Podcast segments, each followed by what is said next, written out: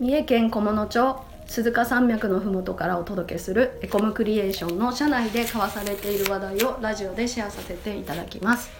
デザイン会社の雑談のコーナーです。今日は日曜日ということで私コーダーのチョンがお届けいたします。よろしくお願いします。先週末にですね長女が風邪をひきまして治ったかと思いきや今度は自分に移ってしまいまして、えー、このスタイフを収録している今日は金曜日なんですけど、えー、朝から在宅でお仕事をさせていただいております。ちょっと声が の調子が悪くて、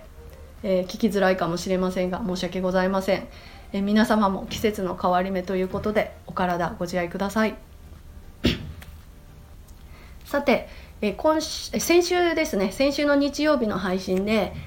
えコムクリエーションのコーナーのお仕事についてお話をさせていただいたんですがその時に、え独学でコーディングの勉強をしたということをちらっと話させていただきました。えー、ですので今日は、えっと、どうやってそのコーディングを独学で学んだかということを少しお話できたらと思います。えー、初学者の方のもう一つの参考になれば嬉しいなと思います。えー、今年の春でエコムクリエーションに入社して、えー、ちょうど1年経ったところなんですがその、えー、入社する1年前の春から独学で勉強をスタートしました。最初は、えー、講座になりたいと思って勉強していたわけではなくって、えー、ウェブデザインのお仕事をしたいと思って勉強をスタートしていたわけなんですね。それが、えーと勉強を始めて半年ぐらい経った時にあれやけにデザイン苦痛じゃないかというふうに思い始めて逆にコーディングが楽しいなということに気づきまして、えー、この時からコーディングの仕事ができればなというふうに思い始めていました。えー、今日はですねノートに自分の独学の記録を残してあるのでちょっとそれを見て振り返りながらどうやって勉強してきたのかを振り返ってみたいと思います。ではちょっと見ますねえーと、1年前の私の状況、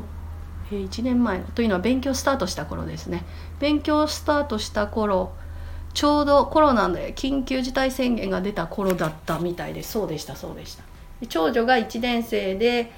えー、次女がやっと保育園に通えるようになったというところでした。で2人とも預けられることになったので日中手が空くので本当は朝からえーと、勉強したいなという気持ちは山々だったんですが、えー、ちょっとその願いは叶わず家計を助けるためにパートに出ることにしました。でパートは1日に5時間ぐらいやっていたので、えそれ以外の時間を使って勉強しなければいけなかったわけなんですね。で勉強をするとなると、えー、選択肢があると思うんですが、えーともう大きくはスクールに通うかもしくは自分の力で独学で勉強するかということだったんですがえ、ー、とスクールだとあスクールでもそのオンラインのスクールですと時間も選あの好きな時間にできたりですとか、え自分にもできるかなと思パートの仕事をしながらも通えるのかなとは思ってはいたんですが実際に調べてみましたら結構入学するのに40万とか50万円とか結構高額でしてですねえその時に私そのお金をポンと出せたかと言いますと決してそういう状況ではなくてなのでもう独学で行くしかないという独学一択でした。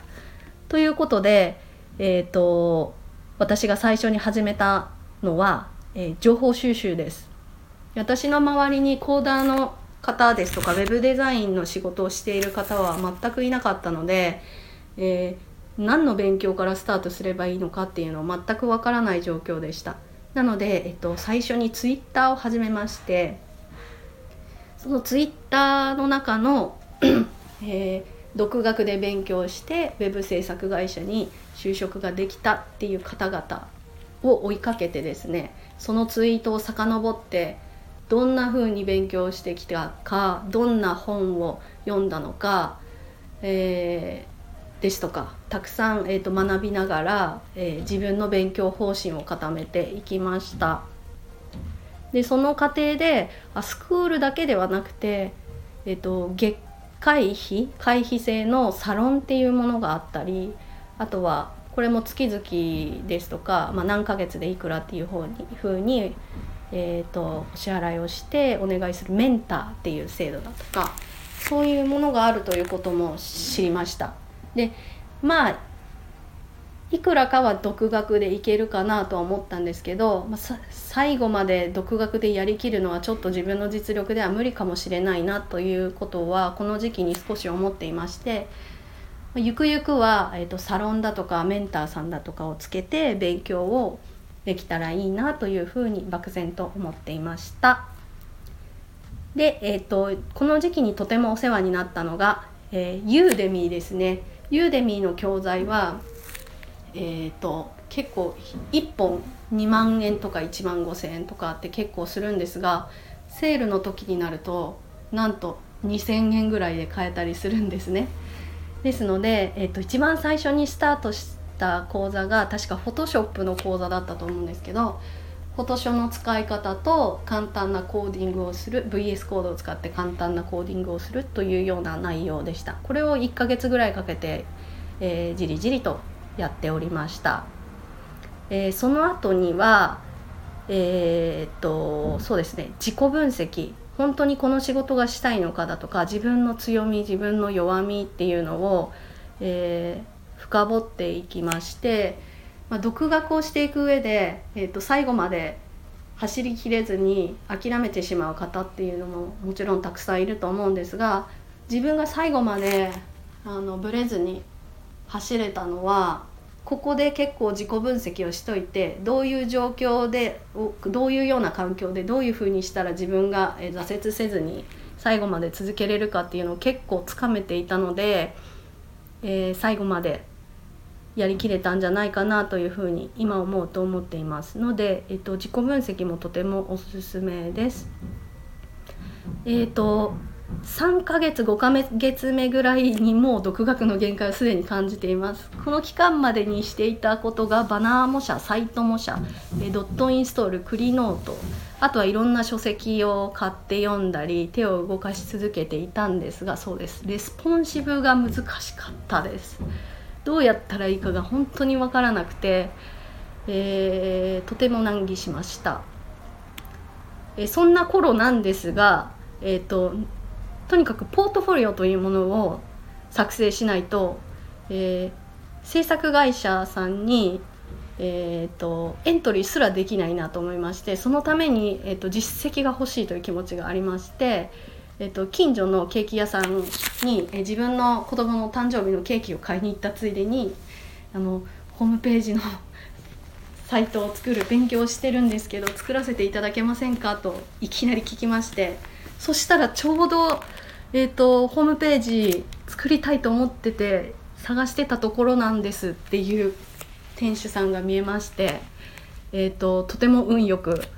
そのサイトを作らせていただくということになったりしてました。とは言ってもまだまだ全然実力が足りずに、え